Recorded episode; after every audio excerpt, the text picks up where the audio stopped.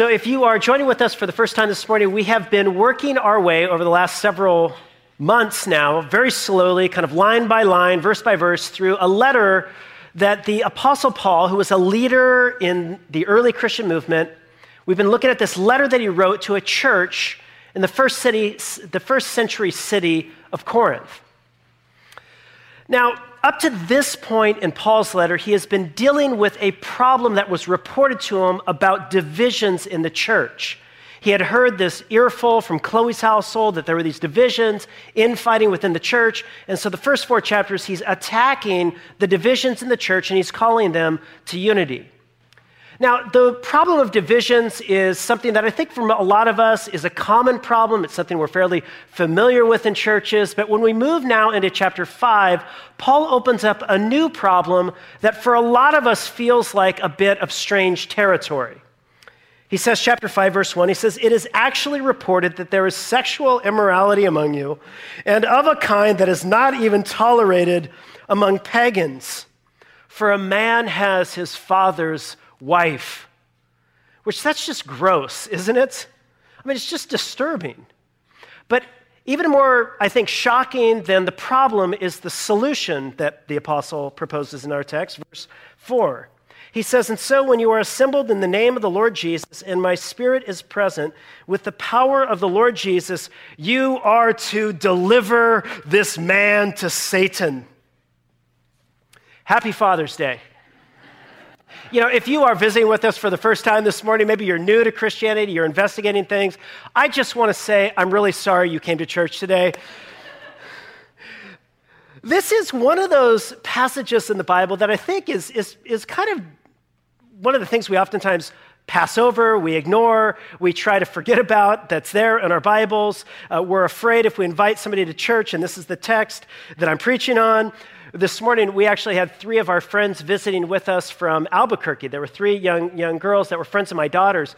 And I can just imagine them going back to their parents tonight, and their parents like, oh, so you guys went to church today, and what did Mr. Swanson preach about? Oh, that's awkward.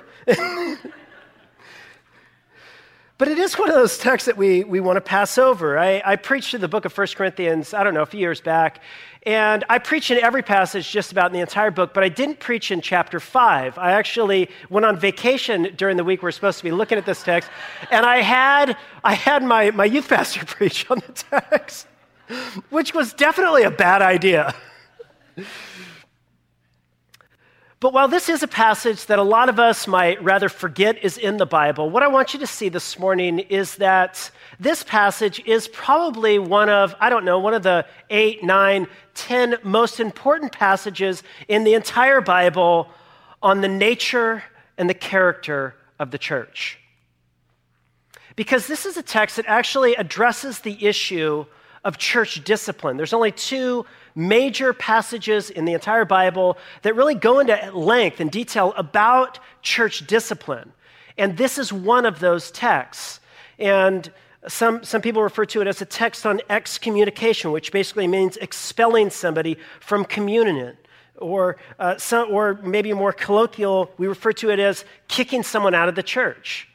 And so in some ways, it's an uncomfortable text, but what I want you to see is that this text, perhaps among all the different texts in the New Testament, is one of the most significant and important texts for us understanding the nature and the character of the church. And so what we're going to do today is I want to walk through this text. We're going to kind of carefully walk through it. We're going to look at it under four headings. And then I want to stand back and I want to ask the question, what does this text teach us about first discipline and secondly, about the church? Are you guys ready? All right, well, ready or not, here we go. Chapter 5, verse 1. Number one, I want you to see the problem that's being addressed. Look at what he says again in verse 1. He says, "It's actually reported that there is sexual immorality among you and of a kind that is not even tolerated among the pagans. For a man has his father's wife." Now, when it says there a man has his father's wife, it's not speaking of this young man's mother. It's rather speaking about his stepmother. So oftentimes a father might become widowed and then he would remarry. And it was not uncommon at different times in the Greco-Roman world for somebody's father to actually die and then for the son to marry his stepmother. It was odd, as it might seem to us today, and actually it was illegal in the first century Greco-Roman Empire. And yet, nonetheless, it was kind of tolerated. It was people kind of turn a blind eye to it. But there was another kind of incest that could happen in the first century culture, and that was where maybe the stepmother would start to seduce her new stepson, and they would get romantically involved together while the dad was still alive. In an honor-shame culture, this would bring extreme shame to the father. Talk about not a good thing to uncover on Father's Day. Amen? Amen. And this is what was happening in first century Corinth, in the church. This man was romantically involved with his stepmother while his father was still living. And Paul says, the pagans don't even tolerate that. In fact, if it was uncovered that you were engaged in this kind of terrible thing, in the Greco-Roman world, you could actually be exiled. You would have your property stripped from you, your land stripped from you, your citizenship stripped from you, and you would be exiled to a deserted island for the rest of your life. Isn't that an awesome way to dole out punishment to people? You say, I don't know, maybe it's not. But I think what's interesting in our text is that Paul isn't just going after the man who's committed this heinous sin, but he's actually going after the church for implicitly condoning the sin. Look what he says in verse 2. He says, and you are arrogant. Ought you rather not to mourn? He said, look, when this came out, he says, you guys should have been grieving over this. You all should have been repenting over this. But instead, you're boasting. You're being arrogant. Now, why on earth would they be boasting about a guy in their church who's caught up in this kind of heinous sin? Well, one answer to that question that's been proposed is that perhaps the church in Corinth had spent way too much time in the average American university, where they were schooled in the values of tolerance. And of course, tolerance, as is taught oftentimes in America, is basically that value that you should never judge anyone for doing anything at all except if they're being intolerant of something that you think should be tolerant of, right? But I think that that's probably actually to read the book of Corinthians through the lens of 21st century American culture. That's probably not what they were boasting about. They weren't just boasting, oh, we're so tolerant, we'll even tolerate this guy. It's not so much that they were boasting about this guy's sin. They were actually boasting in spite of this guy's sin. Or put it like this, the real issue, the real reason why they're boasting wasn't because they were proud of their tolerance. I think rather they were probably proud of the social status of this member of their community. So for the last few months, we've been talking about how in first century culture, they were ultra obsessed with rank and status, kind of where you stood on the social status ladder. And one of the ways in which you could improve your status was by connecting yourself to somebody who was wealthy and who was prestigious and who was of high rank and status. And because they were important, by connecting yourself to them, your own rank and status was improved. And it's likely the case that the church in Corinth was status conscious, and they had a guy in their community who was wealthy, who was prestigious, who was powerful, and it was this guy who was committing this heinous sin. And so they all ignored it, and rather they boasted in this prestigious guy being a part of their community. And Paul says, your boasting is not good. Stop it. And he rebukes them. But what I want you to see again is that the real problem that Paul is addressing is not so much this man's sin, though that certainly is a problem. Rather, it's the church's failure to confront the sin. In other words, the church in Corinth was failing to be the church. Or we could put it like this. The church, you and I as a part of this community, we have a moral responsibility for the people who call themselves members of SMCC. Or we could put it like this, conversely, if you are a part of this church, you have a moral responsibility to this community. We are accountable and we are responsible, and this is what it means to be a part of the church. And so Paul was confronting this group because they're not acting like the church. They're not dealing with this guy who's caught up in this egregious, flagrant, unrepentant lifestyle of sin. Paul's like, what are you doing? And notice he calls them to a prescription to the problem. We'll go back, whoops.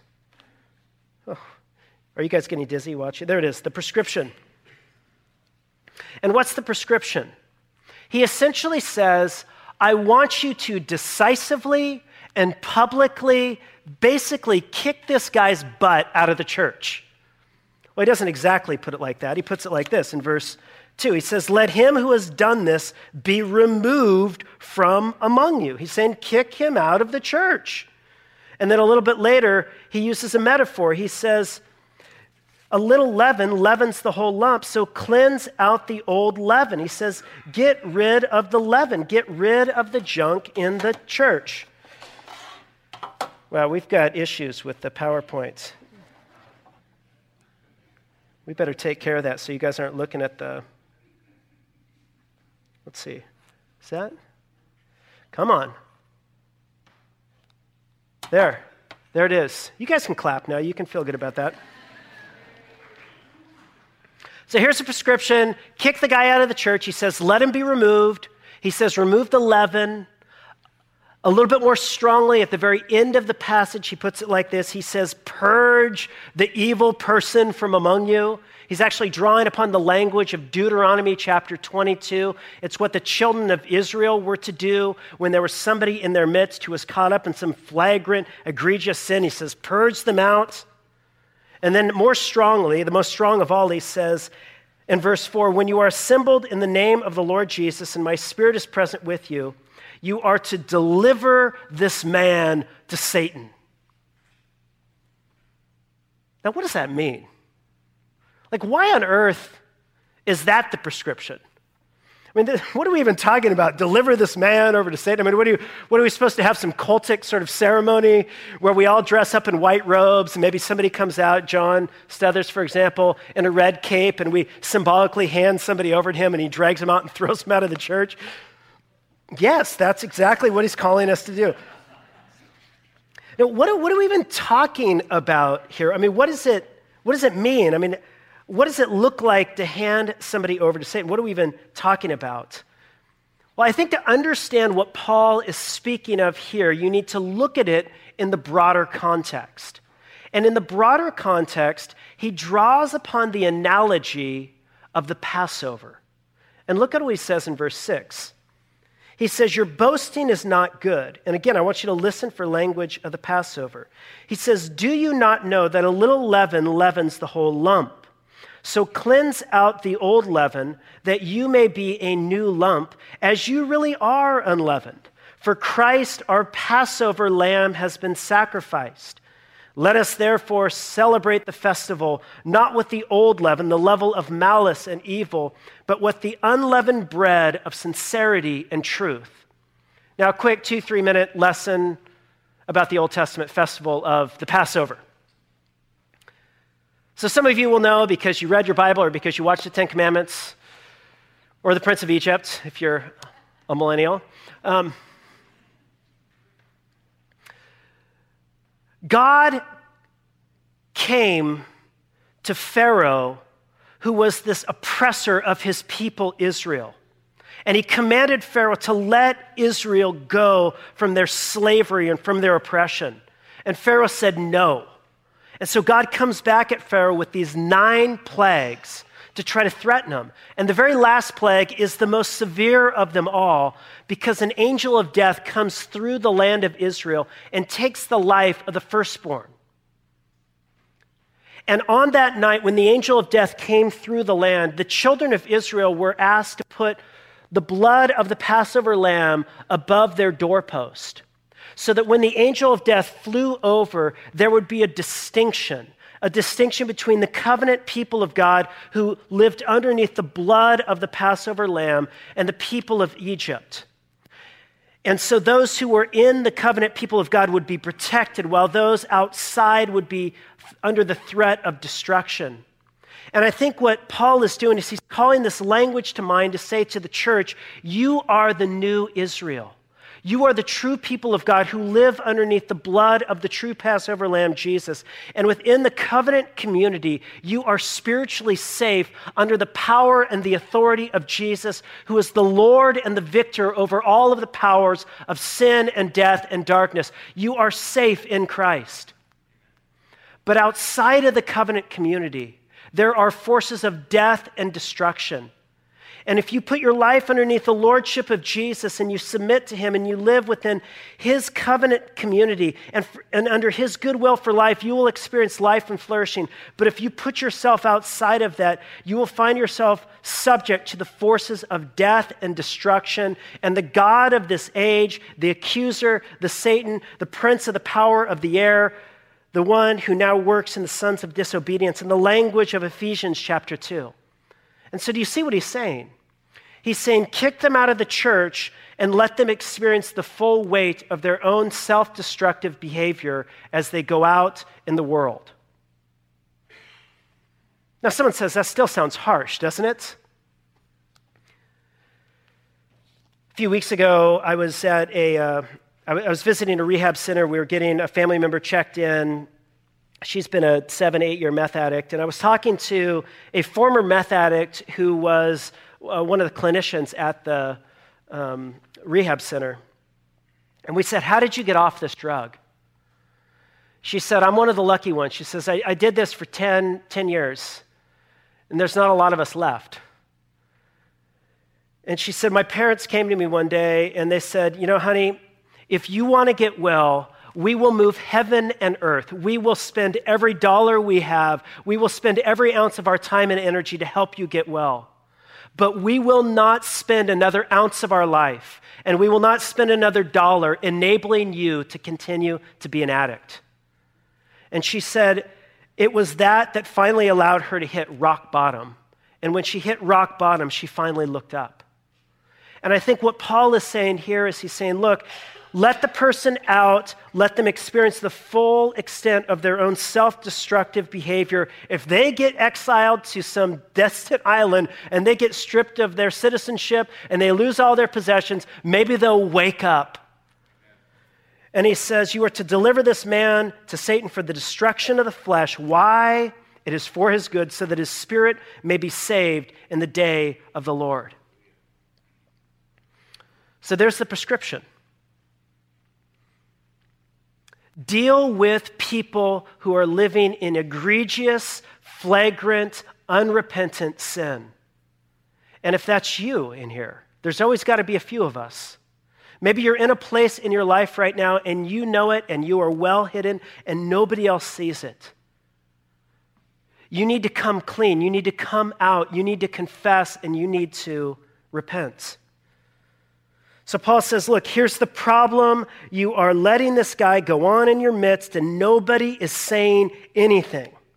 Here's the prescription. You need to name it. You need to act decidedly. You need to kick this guy out of the church. But that raises the third question. How does that happen? Like, how do you do this? How does church discipline work anyway? And let's talk for a minute about kind of the mechanics of church discipline. Notice he gives a process in our text. So he moves from the problem to the prescription to the process. And it's in verse 3. He says, for though absent in body, I am present in spirit. And if present, I've already pronounced judgment on the one who did this thing. And so here's the process. When you are assembled in the name of the Lord Jesus, and my spirit is present, with the power of our Lord Jesus, you are to deliver this man over to Satan. And so do you know what he said? Notice what he says here. He says, look, first, he says, this process, number one, it involves a decisive act, a decisive corporate act, where the church gathers together and the church makes a judgment about somebody who is living in this kind of sin. Now, a couple weeks ago, if you were here, you heard me preach on the passage about how Christians are not to pronounce judgment. In fact, Paul says it that explicitly. He said, do not pronounce judgment before it's time. And now here he tells the church, I have pronounced judgment. And he says to them, you are to pronounce judgment. So what is it? Is the church supposed to judge, or is the church not supposed to judge? What do you think, class? Yes. And of course, the answer is that it's judgment in two different senses. The judgment in chapter 4 is the judgment of the individual. It is you and I, nitpicky people who are always walking around with our self-righteous opinions about everything, and we are free to disclose our opinions and our judgments on her and him and them and you're just rattling off all over the place. Paul says, stop it. But what he's talking about in chapter 5 is not the individualistic judgment of a self-righteous Christian. He's talking here about the collective judgment of a spirit-indwelt community of believers. Do you see the distinction? And that's why he says, when you are all assembled together, this is the collective voice of the church. In other words, the church does not leave church discipline in the hands of some vindictive pastor who's out to get somebody. Church discipline is given into the hands of the community as a whole. It's a collective decision. And notice, it is put into the hands of the community in conjunction not only with the voice of the community, but with the apostolic authority of the apostle. Look at what he says. For though I am absent in body, I am present in spirit, and if present, I have already pronounced judgment. Now, why does it matter that Paul pronounces judgment? Well, because he's an apostle, and he carries the authority of Jesus with his own judgments. And so when the church gathers together in the collective church in conversation with the authoritative scriptures, the authoritative witness of the apostles in the New Testament, when those two things come together and a judgment is made about a person's life, Paul says the authority and the spirit and the power of Jesus is right there to make the decision. Verse 4, when you are assembled in the name of the Lord Jesus, and my spirit is present with the power of the Lord Jesus. And I think Paul is probably echoing a teaching that Jesus himself gave in Matthew 18. Remember when Jesus said, wherever 2 or 3 are gathered in my name, I'm right there in their midst. Do you guys remember that? And oftentimes we use that in prayer meetings, you know. Jesus said, wherever 2 or 3 are gathered in my name, I'm right there in their midst. And that's probably true. But in Matthew 18, he's not talking about a prayer meeting. He's talking about a church discipline meeting. In context, you know, a guy has been approached by one person, then 3 people, and then a group of people, and then finally it's given over to the whole church. And the whole church makes a decision, and they bind this decision on earth. And Jesus says, whatever you bind on earth is bound on heaven. And whatever you loose on earth is loosed in heaven. And wherever 2 or 3 are gathered in my name, I'm right there binding in your midst. And so you have the community, you have the apostle, and you have Jesus all collectively coming down to exercise church discipline. And so it involves, number one, a collective action. That's part of the process. But secondly, it involves ongoing exclusion. Verse 9. I wrote to you in my letter not to associate with sexually immoral people. Not at all meaning the sexually immoral of this world, of the greedy and the swindlers and the idolaters, since then you would need to go out of the world. But I am now writing to you not to associate with anyone who bears the name of brother if he is guilty of sexual immorality or greed or idolatry or a reviler or a drunk or a swindler, not even to eat with such a one. For what have I to do with judging outsiders? Is it not those inside the church whom you are to judge? Boy, that's a word that maybe some fundamentalists need to hear, who walk around spending their time judging everyone outside of the world or outside of the church. Paul says, that's not really my business. My business is to take care of what's happening inside the church. And so part of that judgment, though, involves this ongoing exclusion. So let's take an example.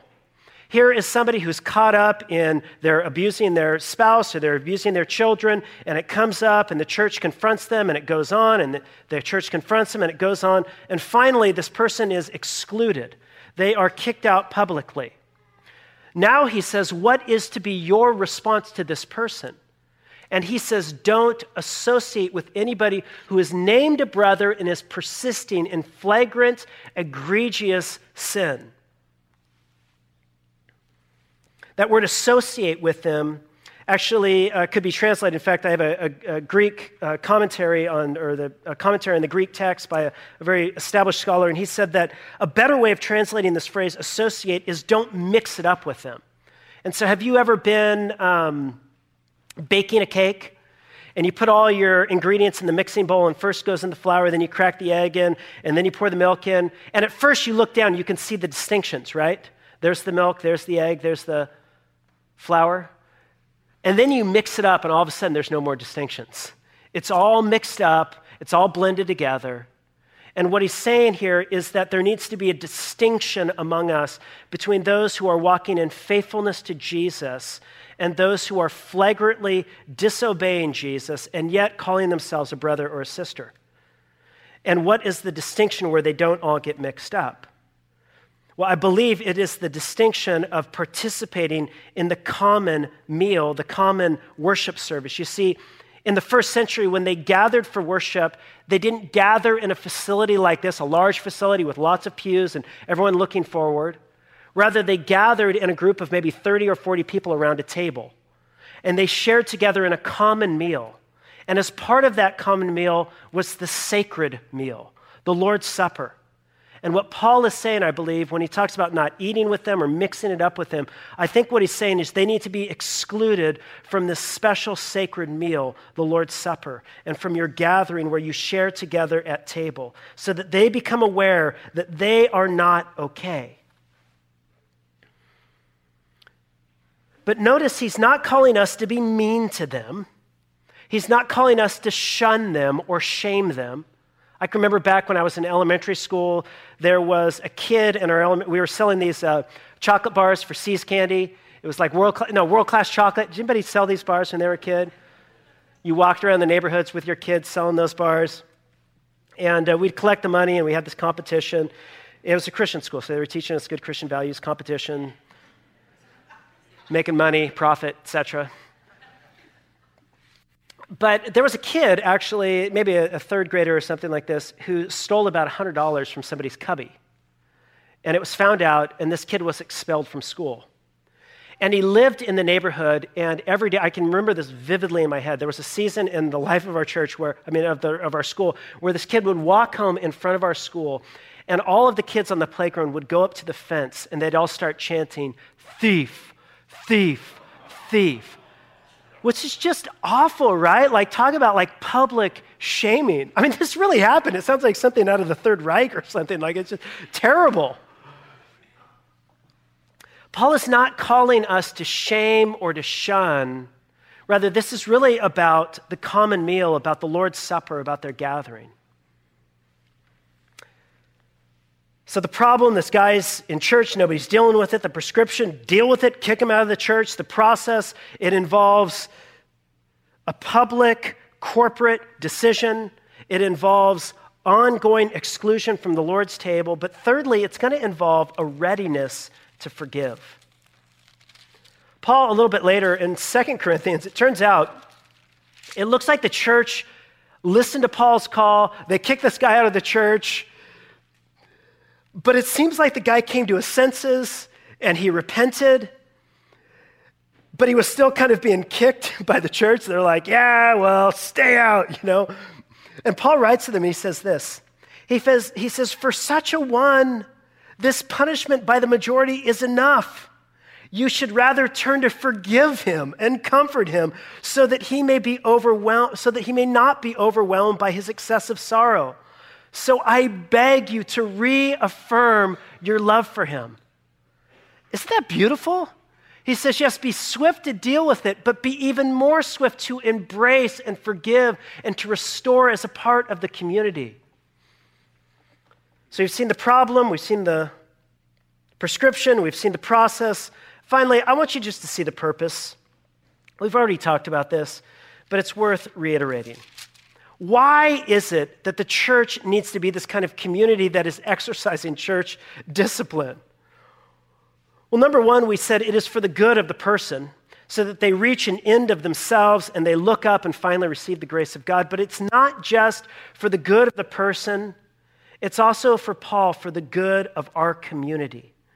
Verse 6, Your boasting is not good. Do you not know that a little leaven leavens the whole lump?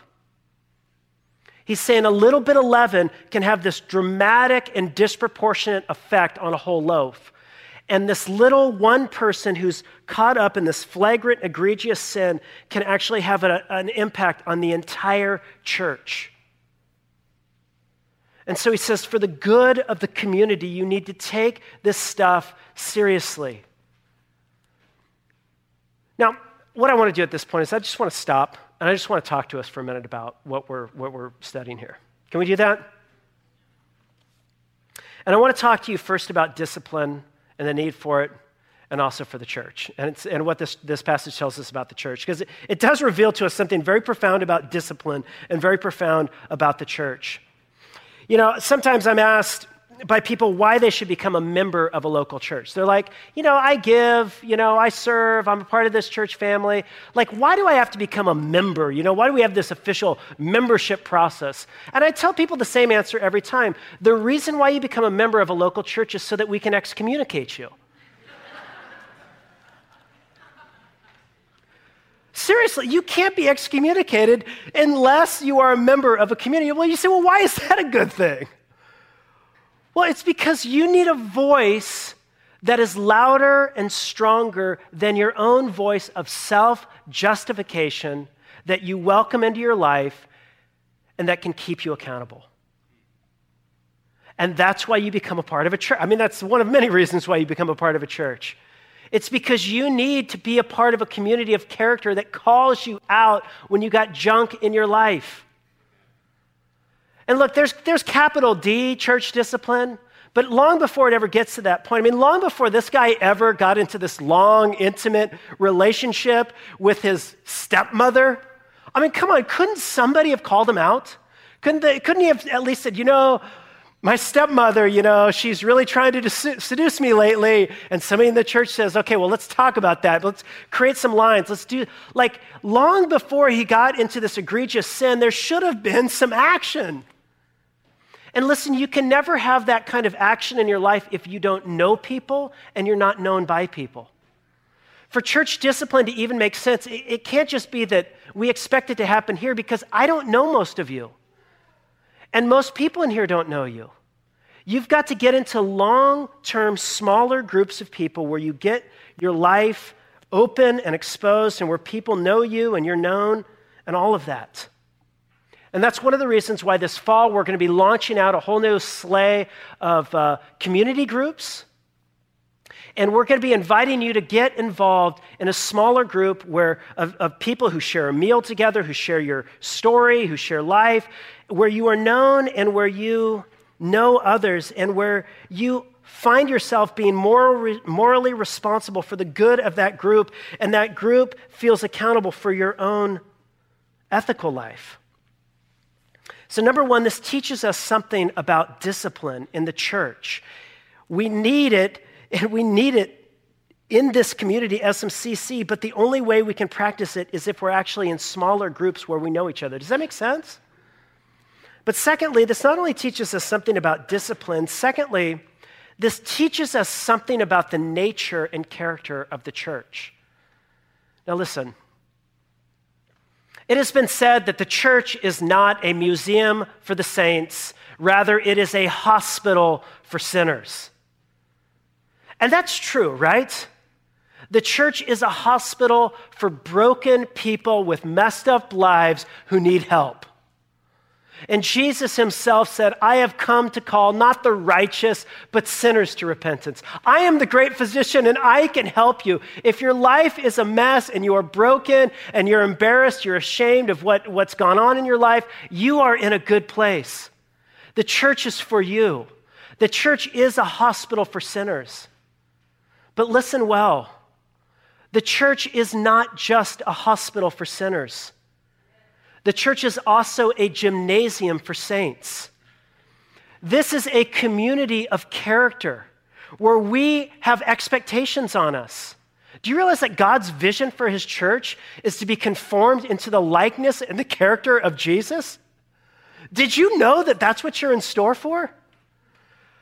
Like God, that's the ultimate end of this thing.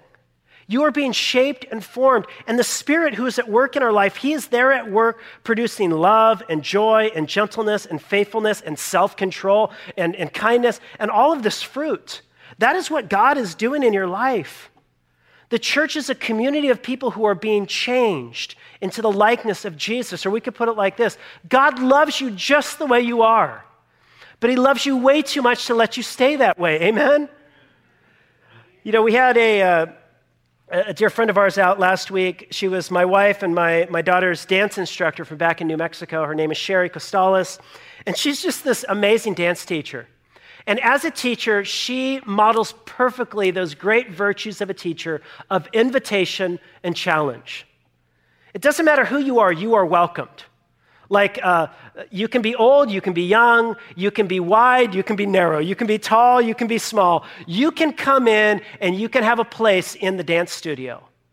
But you are not allowed to remain the dancer you were when you walked in. Now, I don't like this. That's why I never joined the class, because I walk into a dance class and I'm like, but have you seen my moves? And I'm like, and she's like, no, honey, that's bad. Like, no. And I'm like, just affirm me. And she's like, who? I can't affirm that. Like, we got to challenge that. I love you, but I love you too much to let you keep dancing like that. And listen, that's what the church is about. Like, you know, organizations that are about something serious and good, they know the importance of discipline. You know, if the Air Force is going to maintain its integrity, it has to have the authority to discharge people who threaten the integrity of the Air Force. If a classroom is going to have integrity, it's got to have the ability to threaten or to cast people out, to expel people who threaten its integrity.